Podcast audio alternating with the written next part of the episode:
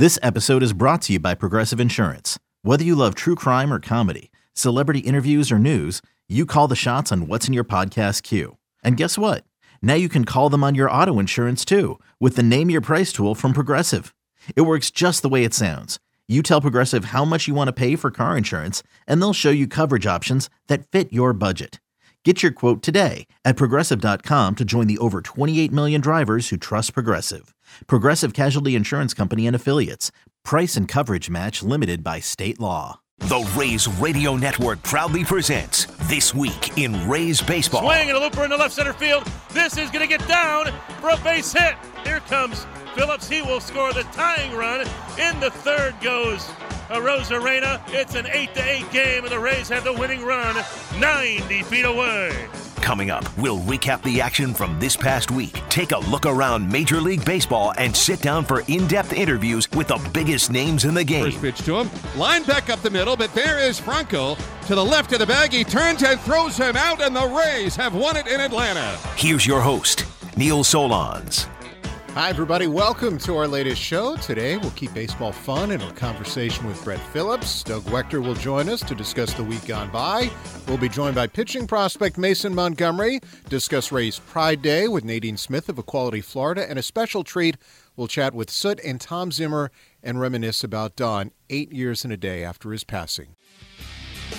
Well, we continue on This Week in Rays Baseball, and our featured guest this week was uh, called by Sports Illustrated the Master of Fun and also the happiest man in baseball. And of course, I'm talking about Brett Phillips. Uh, Brett, thanks very much for a few minutes. Hey, thanks for having me, Neil. How are you? I'm good. Tell me what it means to be called either of those two things for you. Ah, you know, it's it, it means a lot. You know, I know I'm a Major League Baseball player to the public but I'm more than that, you know, and I just always want to come across as someone who is enjoying themselves and is not taking this for granted, who loves and respects others. And at the end of the day, I want to be known for those things first and then be a Major League Baseball player. And to be recognized on the cover, a cover of Sports Illustrated magazine is one of the happiest men in baseball. It's really cool to see people have recognized that and it, again, it's a it's a testament to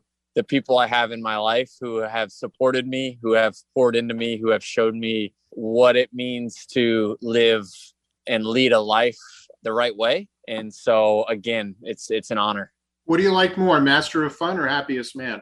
I, I think I like the happiest man. And when I say happiest man, I just feel joy. I, I two different things to me: happy and happiness and joy. Happiness coming from external things in your life. You know, oh, I had a good game. That makes me happy. Or, you know, I did something, I got a new, you know, promotion. That makes me happy. Well, for me, I, I just feel joy. I, every day I wake up, I feel joy from, you know, obviously for me, it's my relationship and my faith with God, but just joy to be able to have been blessed with a platform to bless others, to give back to the, the community, to play Major League Baseball, to, you know, have the people I do in my life who support me, who lift me up. I just feel joy on a daily basis from your end, and I know this comes out as so genuine, but do you ever have to watch crossing a line? And what is the that line to cross between, you know, that having fun attitude, but also the competition attitude and wanting to be the best teammate you possibly possibly can be all the time? Yeah, no doubt. There is definitely a line of professionalism that I never want to cross. I think if you were to ask people how Brett Phillips plays the game of baseball, they would say he has fun, but he respects the game. He plays 110% every time he goes out there and he works hard. And, you know, for me, I definitely keep that in mind of picking and choosing places where I'm able to have fun. For instance, the pitching situation, everyone knows as me as like the goofy pitcher when we're down 10 runs. Well, over a course of 162 games, stuff like that's going to happen, you know. And if if this was a football season where we're playing only 18 games, things would look a lot different. But again, it's knowing being a professional and knowing where that line is of professionalism and not crossing it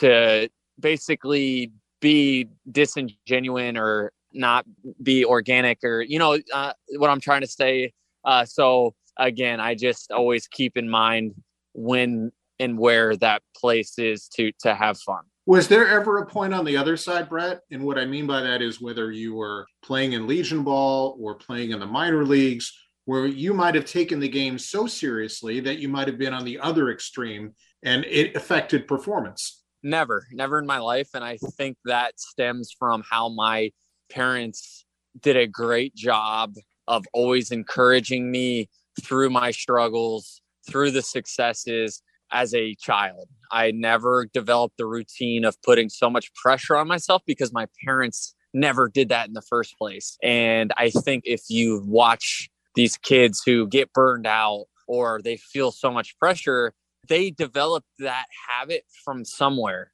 And a lot of the times it's their parents. So I always remind people, and I know we talked about this before we got on here like baseball is fun, remembering it, why you started playing it in the first place. And then as a parent, regardless if your kid does good or bad, let the coaches coach. And when you go home from the game, you're on to the next thing. Let your kids be kids. What's for dinner? What are we going to do for fun? Let the the results of the game stay at the game unless your kid wants to talk about it, but don't be so don't put so much pressure after the fact your kid struck out three times. What are you what are you thinking out there? What were you doing? Like i saw that so much growing up with very talented kids who no longer play this game and i always am just so thankful that my parents never did that because that is I, that's a huge reason as to why I am the way I am today and where I'm at, which is a major league baseball player because of my parents. And at the same time, you know, while you have fun, Brett, you're also extremely driven. I think the focus that you use to try and get yourself on track this year, there's probably a pretty good understanding baseball is fun platform goes further and can do more good if you continue to succeed as a player? Yeah, you know, obviously my main objective and first goal is to win, to do everything I can to help the Tampa Bay Rays win. This is a multi-billion dollar industry. There is a lot of pressure there, you know, there is to perform that and that is right rightfully so.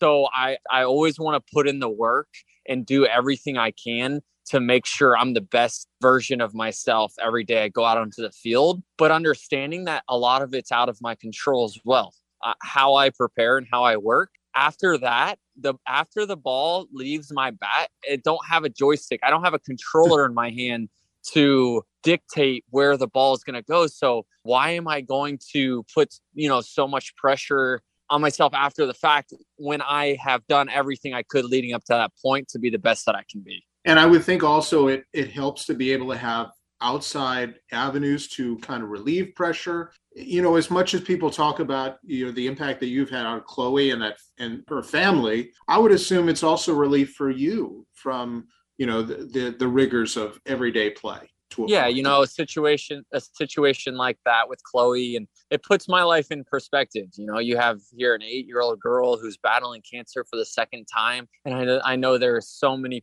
people out there in that same boat and it's like she chooses to put a smile on her face and she chooses to go about her life a certain way with the circumstances that she's up against. And it's like i'm playing major league baseball. I'm healthy. I'm doing something that people would literally give sacrifice so much to do. Why can i not put on a smile every day and go about my business the right way? And to extend on that my wife has been just she's taken on that role that my parents were when I was a kid of just encouraging me and always giving good like my wife has been unbelievable through this process. I've been with her for 7 years starting in the minor leagues and you know she's she's seen the the good, the bad, and the ugly. And uh, having, like you said, people in your life who can build you up and encourage you and give you perspective. We all need that because at the end of the day, we're we're still human. We're gonna have emotions come up when we're gonna feel like we're not good enough or we don't, you know, match up to the best. And it's like it's that it, it's not what it's about. It's about enjoying yourself and, and having no regrets at the end of, when this is all said and done. Since you brought up Bree, I, I did learn something new about you in Sports Illustrated. You know, a lot of people, yours truly included, ask for permission to marry their current wife, but you actually asked for permission to date your current wife. yeah, you know, that's something I, I took into consideration when I first started talking with Bree, um, I knew her dad was the major league bench coach, and as a as a man, I did not want to do anything the the wrong way. So I made sure to touch all bases. I didn't want any conflict of interest with me being in that organization at that time. So as Bree and I were talking casually, I developed a feelings for her and I, I wanted to pursue a relationship with her further. But before doing so, I asked her father if I had his permission to take her out on a date before we even went out on a date. And, you know, he, he said he asked several people about me and they all said good things. And I told him that I had those people tricked. But he said, uh, you know this my my permission or I you have my blessing but this isn't promising she's gonna like you. And uh you know we've been together now for seven that was seven years ago. Coming up I'm I'm gonna be 28 I was 20 she was 18 when we first met. And uh, I remember that phone call very vividly in the month of June back 10 years ago. Does Bree ever say uncle with some of your you know your your energy your antics say i need a break. You know she, she's she's the opposite and not in a sense of like who we are as people but more so like i'm the extrovert she's the introvert and she's the calmness to my storm like i get fueled by conversation and talking to people. Conversation like a lot of conversation with her drains her. So you know we we definitely she'll she'll let me know if i'm being too much or if i've got too much energy and i i have to have that feel to know like okay.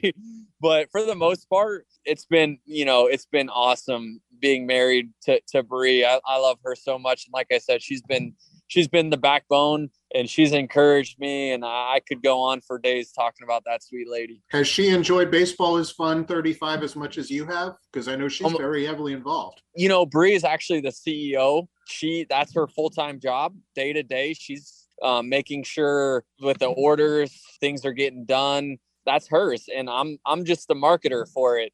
And uh, it's been cool to do to do it together and to know like I have someone I can trust and I know because she works hard. She's got the same work ethic I do and just what she does. And so it's been really cool to see how she's grown it and how successful and, and people love it. Definitely, I don't take that for granted. And I'm, I'm so proud of her. And I know you were able to, as a group, help Chloe's family with some medical bills. What are some goals going forward? Are there, do you want to be able to help more kids? What's kind of the goal because I know you you how much you love this area. Yeah, you know, again, uh, growing up in this area, being a part of this community, this is my community. So it means a lot more to me. I would continue to love to pour into the next generation however I can and uh, just continue to find ways and have conversations on, on how I can do that. Well, let's hope that uh, maybe there's a happiest man in baseball shirt coming out soon too. oh man, would you would you wear it? Hey, if it's you know Father's Day is coming around the corner, that may be a good dad shirt to wear. that would be a great dad dad shirt. Brett, we appreciate a few minutes. Keep up the good work in the community on the field, and thanks for joining us on this week in thank Rays you, baseball. Yeah, thank you, Neil. I appreciate you, brother. We'll see you soon. That's Brett Phillips. We'll continue right after this. You're listening to the Rays Baseball Network. When you need mealtime inspiration, it's worth shopping Kroger, where you'll find over 30,000 mouthwatering choices that excite your inner foodie. And no matter what tasty choice you make, you'll enjoy our everyday low prices, plus extra ways to save, like digital coupons worth over $600 each week. You can also save up to $1 off per gallon at the pump with fuel points. More savings and more inspiring flavors make shopping Kroger worth it every time. Kroger, fresh for everyone. Fuel restrictions apply. Welcome back to This Week in Rays Baseball. I'm Neil Solondz, now joined by Doug Waechter of Bally Sports Sun, who's working the game today. Doug, thanks very much for coming on. Of course, Neil. It's good to hear your voice, buddy. The same here. Tell me, um, is the Rays hit the one third mark after today's game? They're either going to be on a 96 or 93 win pace. What has impressed you the most about the fact that the Rays are in this position one third of the way through the year? Well, it's got to be the fact that they're weathering the storm through all these injuries. I mean, you just look at the offense alone. They're missing their two biggest hitters in Wander Franco and Brandon Lowe. Brandon Lowe's been out for, you know, a few weeks now, Wander Franco has just been placed on the IL, but really he's been dealing with some quad and hamstring issues throughout the course of the season, and that's no doubt been affecting his offense. And so uh, the ability to still go out there and put up runs without their two best hitters has been a big deal. Um, also, the fact that they're missing a lot of arms in the bullpen. I mean, they just got news that Andrew Kittredge is coming back, so that's going to be great. But um, really, starting the season, they probably you could argue they have their three or four top relievers not in that bullpen, and for them to still be able to go out and utilize the bullpen the same way they have in the past, uh, and really not skip a beat, I, I think that those are the things that are impressing me the most about this Rays club so far the year. I mean, just to be able to to hold their own with all these injuries happening and and still be uh, close to the top in the AL East. That's been very impressive. And that's on top of the fact that they're also missing two starting pitchers in Shane Baz and Luis Patino. Baz, who goes today, could get stretched out to five and seventy-five for AAA Durham. If you have those two guys, Jeffrey Springs, at least I would think, is in the bullpen, which gives you another really reliable bullpen arm. Oh my gosh! I mean, getting healthy is where this team needs to be, and you know, with Shane Baz, it, it's almost like you're training for a frontline starter when he comes back. I mean, this kid is so electric. We saw a flash of it last year at the end of the season when he came in for I think what was it maybe three starts, three or four starts, and just looked fantastic from the get go. But you know the stuff this kid features is is must see TV. I mean, he goes out and, and can bump almost 100 miles an hour from the right side with a very smooth delivery, very repeatable. Uh, you know, great off-speed pitches and and so when he comes back healthy, it will adjust. And you know, Patino behind him, uh, great arm there itself. Uh, for those two guys to come back and help out the rotation, and then bump a couple guys into a possible bulk inning uh, participation in that bullpen. You know, it, it's just good news when you're hearing these guys are coming back, and it's really good sign for the Tampa Bay Rays. You know, moving into the second half of the year. It certainly is. Uh, and you mentioned Shane and Shane Baz, but Shane McClanahan, to this point, you can argue he's among, if not the best left-handed starter right now in the league. Boy, it's hard to say he's not. I mean, you look at his strikeouts to walk rate, and you know what's impressed me the most is, I guess you could say a couple things this year. His ability to pick up that fourth pitch and the changeup. Uh, you know, that's something that he didn't have last year. You know, he goes out there and was featuring three pitches and really utilized the slider a ton last year, and and you look to see what he's doing this year, and I mean, the way he mixes his pitches is just incredible because all four of them are wipeout pitches. They're all above average, and they can all get the swing and miss. And you know, the changeup alone is featuring over a 45% whiff rate, which means he gets a lot of swing and misses on that pitch, and it can be one of his featured out pitches on any given day. So that's been very impressive how he's been able to pick up a new pitch, uh, mix extremely well, but also command the zone. You know, the reason he is the top of the rotation for the Rays and really one of the best left-handers in the game is because he can throw strikes with all four of his pitches. You know, he can be behind in the count and still throw you an off-speed pitch where he wants it, and um, that command is making him pretty much an elite pitcher, and he's been a lot of fun to watch so far this year. He certainly has. And you mentioned at the top the injuries the Rays have dealt with in Wander Franco and Brandon Lowe specifically right now. Give perspective as a pitcher. How does that change if you're a starting pitcher or a reliever? How you go about approaching a lineup and how much pressure that takes or puts on maybe some other guys in the lineup? Well, it definitely makes a lot more pressure for guys to step up into that role. I mean, nobody's going to take over and do the exact same thing that a Wander Franco or a Brandon Lowe could do. Um, but what you want to see for the Rays is people to step up at certain times with good matchups and be able to capitalize on some bad pitches, you know, that any given day. Uh, and so for the offense for the Rays, it allows for guys to step up, but it also adds pressure on some guys who typically don't, you know, have that type of pressure and have that uh, weight to carry on any given day in, in this offense. Now, when you're game planning against the Rays, it, it makes it a lot easier. There's no doubt about that. I mean, look, Wander Franco, when he's healthy, I think he's one of the top five, top seven players in the big leagues. Uh, offensively, he's a nightmare to try to match up against. You know, he can when he's right, he's a gap to gap power guy who is a left-handed and right-handed swinger and does everything above average. Um, so not having the game plan for that's a big deal. And then Brandon Lowe, I mean, my goodness, when he is streaking hot, he is one of the best hitters from the left side, and it's it's so hard to get him out. We saw him in the second half of last year, what he could do and the damage that he does at the plate. And, you know, to not have those two batters in the lineup for the Rays, it's been hard. It really has been pretty hard to uh, fill those gaps, but they've been doing a good job of it. And, but there's no doubt they're waiting and anxiously waiting for them to get healthy and get them back into this lineup. Indeed, they are, Doug. Great stuff. Have a good call pre and post game today, and we certainly appreciate you joining us on our latest program of this week in Rays Baseball. Of course, anytime, Neil. Have a great day, buddy. Thank you. That is Doug Waechter of Bally Sports Sun. Let's now turn things to the minor league side for the Rays. And joining us right now is one Mason Montgomery. He's one of the top performing pitchers in the organization so far this year. Mason, thanks so much for being with us. Yeah, absolutely. Tell me, first of all, when you were drafted by the Rays, uh, and you were the first pitcher they took last year in the sixth round, what was going through your mind, and, and what did it mean to get drafted for a second time? Man, it was a it was a big deal, you know. Uh, just kind of watching, surrounded by family and friends, and uh, man, it's exciting, you know. Hearing the name called, you can't you can't really beat that. It was, as mentioned, the second time you were drafted. Was it a nice thing that you were drafted out of high school and you were planning to go to college all along? Was it a choice for you? What was that like?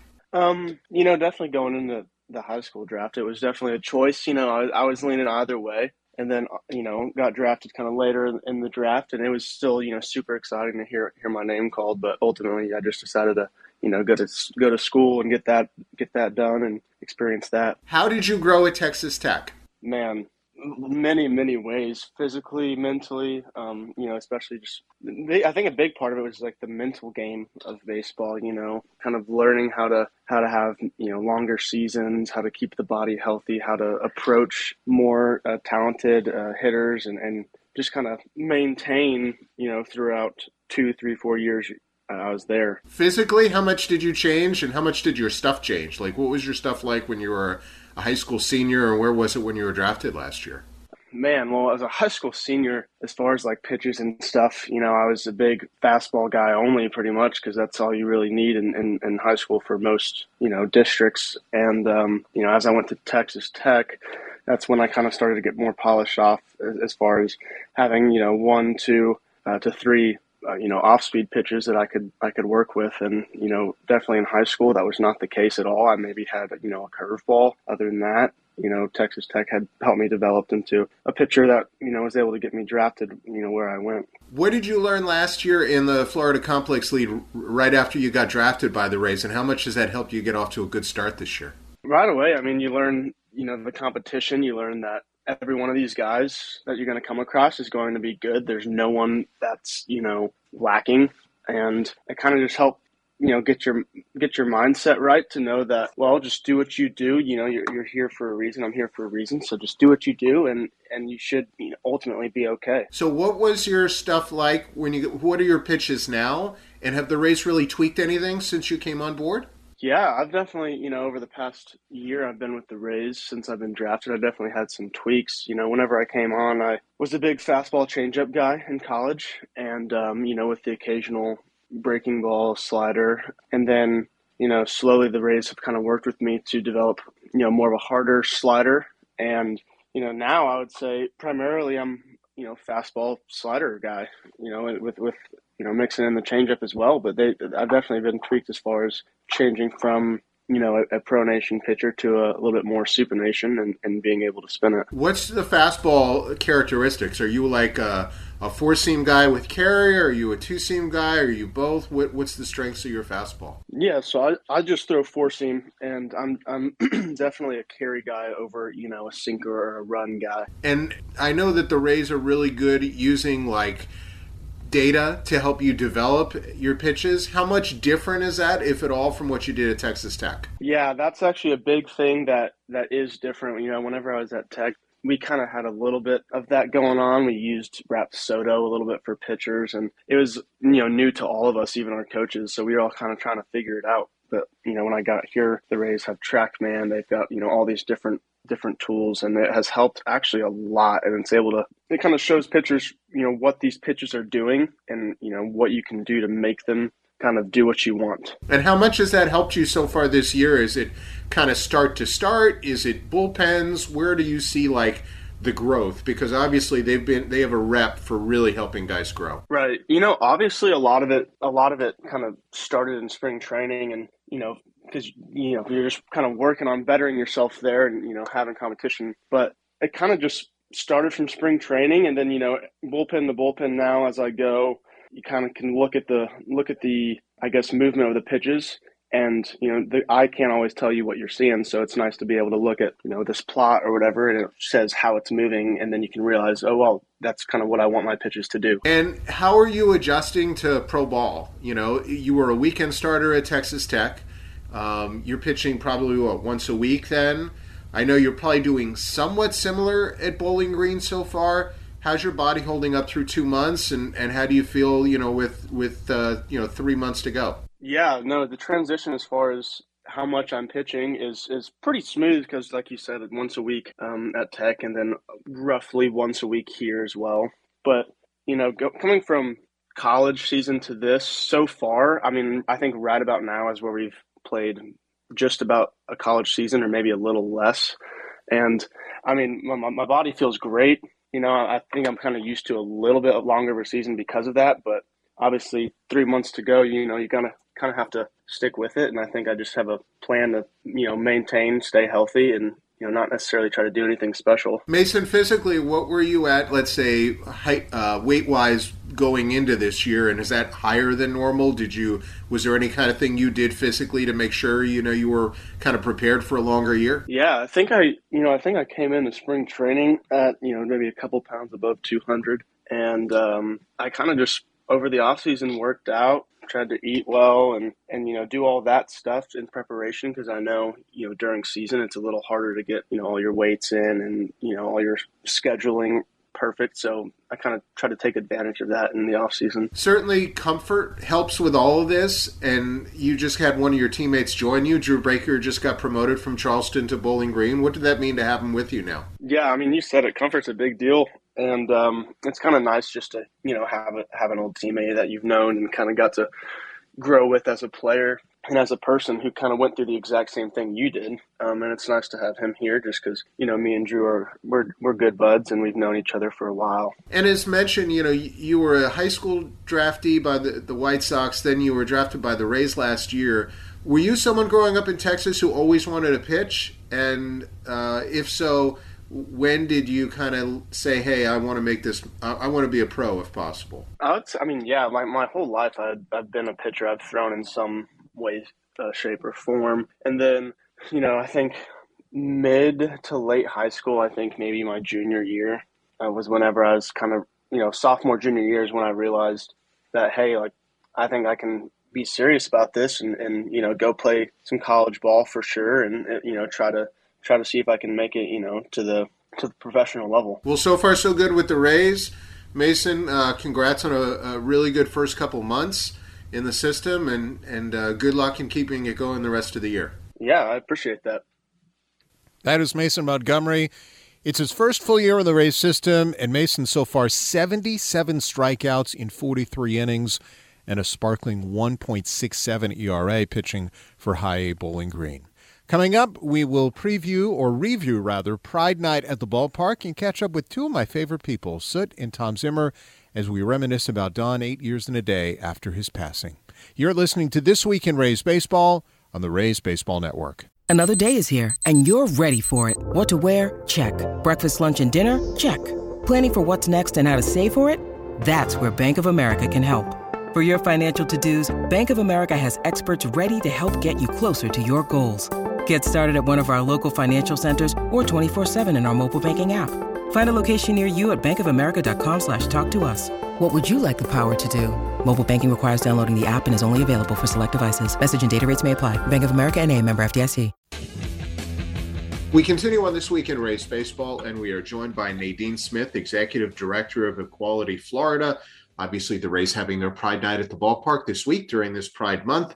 Nadine, thanks very much for joining us. Thank you for inviting me. Tell me what it, first of all, for uh, a group of our fans who may not be aware, what is Equality Florida? What is the mission of the organization? Sure. Equality Florida is the statewide lesbian, gay, bisexual, and transgender education and advocacy organization. This year, we're actually celebrating our 25th anniversary. We were formed right here in the Tampa Bay area and have had a, um, a long engagement specifically around securing non discrimination protections at the local level, uh, working to create safe schools where LGBT students and all students can thrive and learn rather than deal with harassment and bullying and isolation. And we've done a great deal around the issue of gun violence, not only because of the, the horror of the Pulse massacre, but because of the disproportionate impact of gun violence on our community. So we've anywhere that there's discrimination happening or any place there's an opportunity to create equity and equality, then that's where we are. Tell me what then, in that context, what the Pride Night that the Rays had this week means to Equality Florida, and I guess more specific, the fact that the Rays have been doing it for a decade and a half. Yeah, the Rays have been such strong supporters for such a long time, and and among the first franchises to to step up and speak out publicly in support of these values of equity and equality whether it was the it gets better campaign hosting hosting pride night and creating visibility honoring different uh, segments of the community. And of course in the aftermath of pulse what the Rays did is is something i'll never forget. Um, not only you know turning the proceeds over from the game but and spotlighting the survivors and the families of those who were killed uh, but they made perhaps the most powerful uh, video that, in the midst of a, an extraordinary grief, told a story of, of love and compassion. And uh, it is part of my annual remembrance of Pulse that I will watch that video at least once. So our, our ties to the Rays go go way back. They they are very deep and they are uh, real. They don't just show up during Pride Month. They have been a partner whenever we have called uh, for help whenever we've asked them to step up. And um, so it's been, it, it is good to have an, another opportunity to celebrate at the ballpark. But we know that the, the connection to the Rays extends far off the field. Well said. And, and I think it's also important to see the comfort level for all fans at the ballpark, no matter what day it is. But how have uh, you seen this particular event grow and improve over the years? Obviously, the night uh, the week of the the Pulse shooting obviously is a memorable day, but the Rays have done more each year, I think, to try and create as comfortable an environment as possible every year. Well, I'll tell you, I think it means so much more this year because of the environment we're in, where not just in Florida, though most notably in Florida, we've seen a, a slate of really hostile legislation directed not only at the LGBT community, but sort of going backwards when it comes to uh, an honest reconciliation with our, our past and the lingering impacts around racism in our country. You know, all of the progress in the aftermath of George Floyd's murder, all of those things that we have been moving forward on, I think we are seeing this this backlash. So as I say, it's not just against the LGBT community, but the worst part of that is that it's directed at young people. It's directed at banning books and censoring curriculum and and it hurts my heart because you know I remember being a kid growing up in Florida and the level of isolation that you can feel. And so when you see a sports team, you know, with your favorite players standing up, when you see that there's a pride night and you see that you are welcome, your family's welcome, your community's welcome, it always matters, but it matters all the more when the environment is hostile to you. And I would think because of, you know, mental health right now is such an important hot button item for all communities to feel safe and comfortable in a ballpark and to see the the Rays having the burst, whether it's on their hat or their uniform or on the field, has to create somewhat of a positive connection. Absolutely. Honestly, the only antidote to fear and isolation and depression that comes at a time when when our country feels so polarized are these moments that bring us together.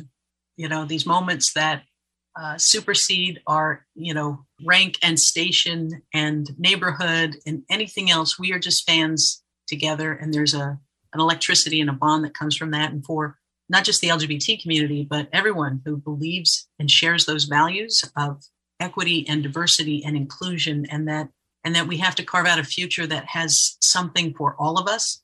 I think it's I think it is healing space. I think being able to share that time at a game and cheer on your team and celebrate together and sit at the edge of your seat in you know tense anticipation of the final outcome. All of those things are the things that remind us of how much we have in common and you know remind us to stop listening to the social media algorithm and and just remember that we're human beings. And i think that goes a long way.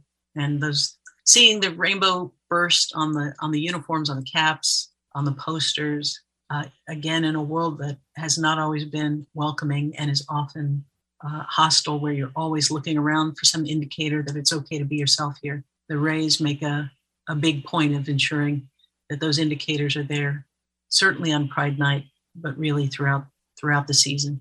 And certainly throughout the year we want to make sure to emphasize the connection with organizations like yours. So if there are fans who are interested in learning more about equality florida nadine where can they go? You can go to equalityflorida.org and you can also visit our free to say gay website free to say gay.org it gives you the latest on the efforts to ensure that schools despite some recent legislation continue to be safe spaces for all students to thrive, where every family is respected and every child is protected. Nadine, thanks so much for a few minutes, and thanks for your involvement in uh, Pride Night this year again. Thank you, Neil. I appreciate you inviting me, and go Rays. That is Nadine Smith of Equality Florida, and such a wonderful turnout last night for Rays Pride Night. We now turn to one of my favorite interviews of the year. Yesterday was eight years since the passing of Don Zimmer, whose number 66 is one of three that is retired at our ballpark. And as we've done on an annual basis, I am joined by his widow Soot and son Tom Zimmer. Thanks so very much for joining us. Thank you for asking us. Tell me what, you know, it's hard to believe it's been eight years since Don's passing. What kind of memories flash back around this time of year, or do they just flash back all the time when you think of Don? Well, I think of him all the time. And you know what I think of? What would he think of baseball today? Because there have been changes. and I'm not saying for the worse or anything, but there are changes. Back in the day when he played, everybody wore the same uniform and the same black shoes. Now you see all different colored shoes. Some wear their pants down to the ankle, some below the knee, some above the knee the shirts have two or three buttons open and you see all the jewelry. There's nothing wrong with jewelry, but I don't think it's appropriate with a baseball uniform. Now I can just hear some of your listeners. Who is this old fuddy duddy? just the 91 year old giving her opinion. Well, you know, when I'm with when I'm with my boys and grandkids and and we're at softball games with the girls and stuff, which is going on right now. All Stars starts on Monday. You know, I, I, often say to myself or to even to the little girls, I said, "Oh, only if pops could see this." You know, that's because I, I you know, I would love to have him seen them playing. He'd have gone crazy because they're little bitty girls, you know, and it's like an eight and under team. And it's like, you just can't believe, and they're playing on my old little league field on top of it. So it's like, wow, you know, but I would always say if only pops could see this. That's always what I'm thinking. I definitely agree. Especially when we go over to that little league field where you played 60 years ago. Oh my goodness, talking about bringing back memories. Yes, dad would get a big kick out of watching the girls play.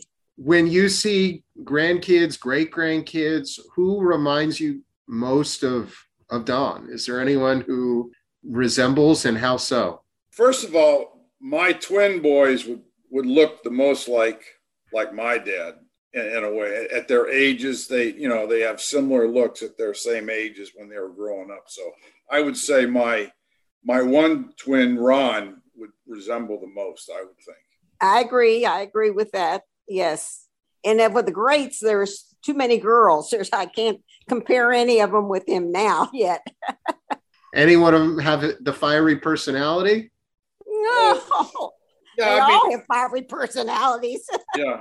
The, the, the girls, yeah, they, the girls have their own, you know, unique personalities and they're, you know, the one, one one little one, Lucy. She's a, oh my God, she's a she's a she's a work brother. She, you got to watch her all the time, but she's uh she's feisty and everything. So yeah, I mean they've all got their own thing they do, you know. And the, the little the littlest one is the boy, and he's a little blonde, real you know, very fair, and he's still pretty little, but uh, he'll grow, and we'll see how he you know what he grows into. But he's just getting started, so we'll see. Well, it sounds like you've got a lot family wise to just enjoy at this time of your lives. You know, I, I, I think that what stands out to me about Don is just how he loved what he did so much. To to work in the game at any level for 66 years and do it as well as he did, that passion I think is something that I hope is what people remember. What do you remember on a day-to-day basis about how much he loved the game? Well, when I think that he died at 83 and he was still working in baseball at 83, and he did love it. When he went on dialysis the last couple of years, he'd go, he'd drive to his dialysis clinic for four hours, and then he'd get in the car and drive to the ballpark. The doctors and nurses couldn't believe it. He said, We got 40 year olds that have to go home and take a nap. He's going to the ballpark and puts on the uniform every day. that amazed me that he put that uniform on every day in those 83 years. You know, Foley used to have to help him put his socks on. Can you believe that? Foley would put his socks on because it was harder for him to bend down, you know, and, and do that. But that those are things that you know I heard guys saying all the time. But you know, it's it's it was crazy because there was people in there that were friends of mine that were doing dialysis that's 21 years 25 years younger than him. And they have, they leave there in a wheelchair and he's walking out of there and driving himself to the ballpark. Couldn't believe it. Couldn't believe it. How much did that rub off on you tom? Because you worked how many years in the game and obviously had to love it a lot too. Yeah i mean i i, I went 50 and i and i basically quit uh, which was going to be my last year anyhow when coronavirus pretty much shut the minor leagues down completely. So you know it was kind of an out the out the door uh, thing right there to quit on right there. So I just went ahead and hung it up a couple months earlier than I would have. But uh, you know, I mean, I, I I missed to some degree of being at the ballpark. I don't miss the reports. Don't get me wrong. Now I don't miss those reports because I was having to do a lot of a lot of work on a computer, which I wasn't thrilled about, but that's what it had come down to. So, I mean, the travel didn't bother me. I enjoyed going to towns and stuff and, you know, minor league parks all over this country. That was, you know, that was enjoyable to me. And, and, uh, you had your friends that would meet up with you in different parts of the country. So you missed that because really my friends don't live here. They live all over the country. So it's always just texting and, you know, phone calls and stuff. So I don't get to see him face to face anymore once you walk away, you know. But you know, it's it it, it is what it is. Uh, the thrill of victory, the agony of defeat. You know, I've lived all that, so I got to experience that. Now it's time just to sit back and watch the little ones play. Do you think that though your your dad's passion kind of rubbed off on you at some point? That oh, sure, part of the reason that's. On, I mean, because uh, uh, I can see it. I can see it. The competitive uh, of, of my twin boys coaching for the first time young girls and teaching them to be competitive on how to win. My dad was big on learning how to win. That was with me all through my sports. And then I managed too. So I was into the same uh, thought process. And now I see my twin boys coaching the little girls and we're liable to be going all the way to the national tournament the way they're talking because they're looking only to go all the way to the finals. Sid, who do you keep in touch with? You know, Tom had mentioned that obviously his baseball world is is really across the country. Who do you still hear from? Well, I'll tell you. Of course, I'm 91 now, but at 90, my daughter set up a Zoom for people to call me, and unbeknownst to me, 14 different baseball people players, managers, and CEOs called me for my 90th birthday. And I thought that was great to think that they thought that much of Don to call me for my birthday, which is two days before Christmas. So everybody's pretty busy then, but that was great. And one of them was Andrew Friedman, who used to be with the Rays, and now he's the CEO with the Dodgers. And his son's birthday was on the same day. And my daughter, who set it up, unbeknownst to me, she said, Oh, skip it if it's your son. He said, No, I want to do this. And then she didn't know that Andrew came to our, our condo to many of Don's poker parties years ago. Those are all memories, good memories. Tell me about those because they was they were legendary. Uh, Don's poker games with, and they really brought people together, didn't they? Oh well, that yeah, that definitely and I'd make a pot of chili and we'd have all kind of dips and everything. It was fun. And yeah, yeah, those days I don't do that anymore. I'll tell you something I do do. I watched baseball for 66 years when he was in it. Here I am 91 and I'm still watching I'm living for the ball games.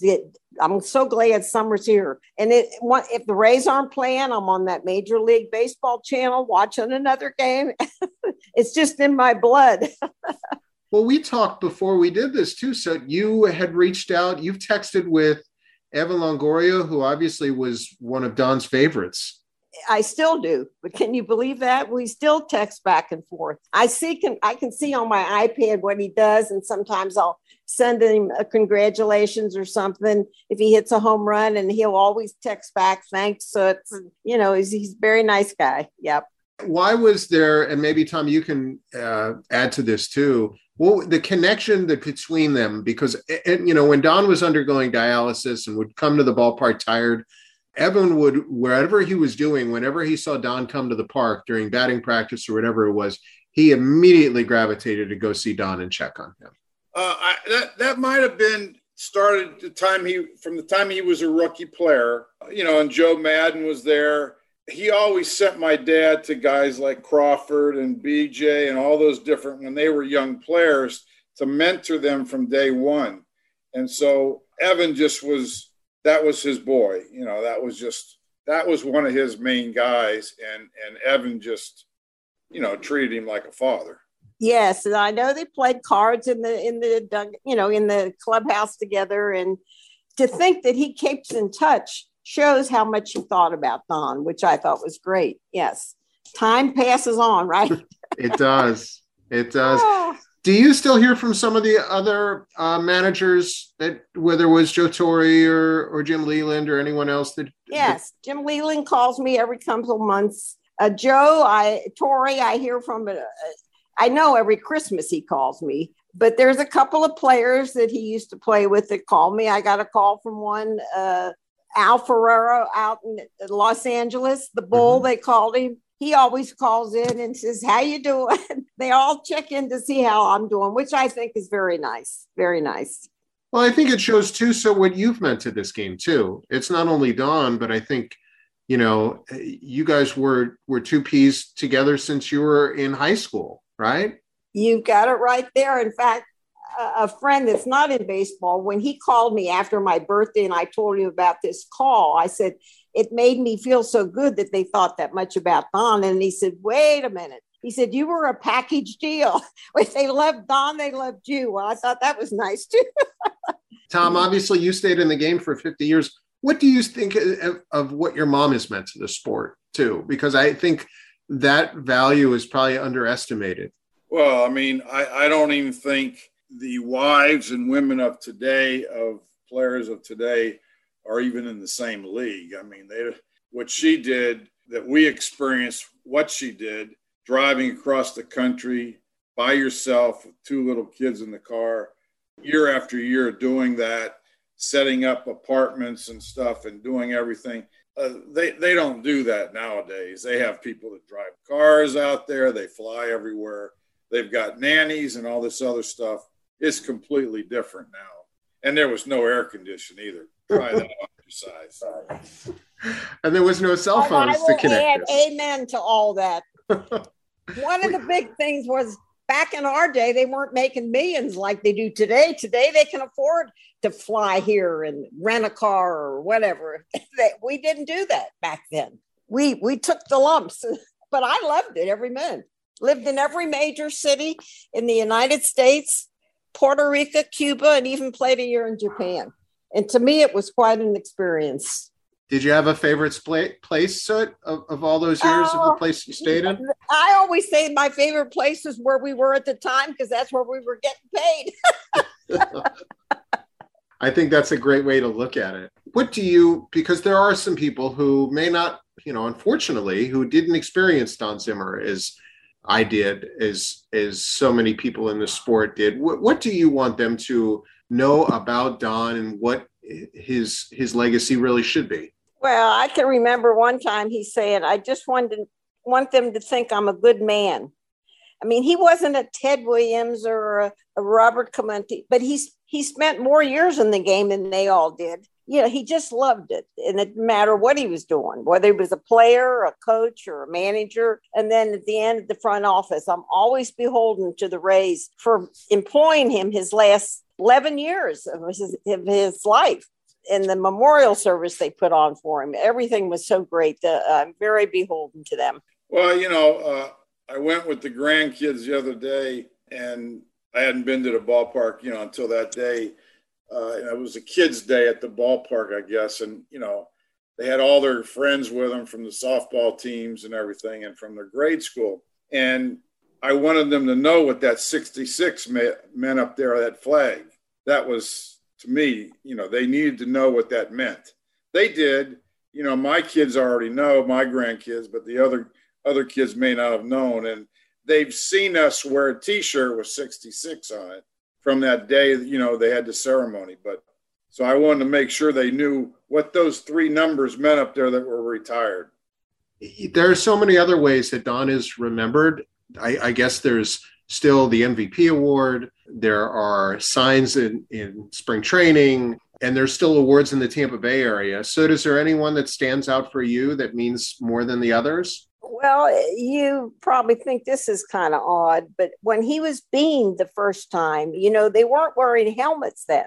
And so the Dodgers, he was in the Dodger organization in the minor leagues, they started requiring their team wearing helmets. And then before you know it, it became mandatory in the game. So I kind of feel like, and, and he wasn't the first one that got beamed. There were other ones, but his was very serious. And I think by him getting beamed and being hurt so bad, that it did bring something good out with the helmet requirement. Hmm. And now I notice the helmets today, they all have a piece that comes down around their face a little bit. They didn't used to be that way, but that's another improvement they've made.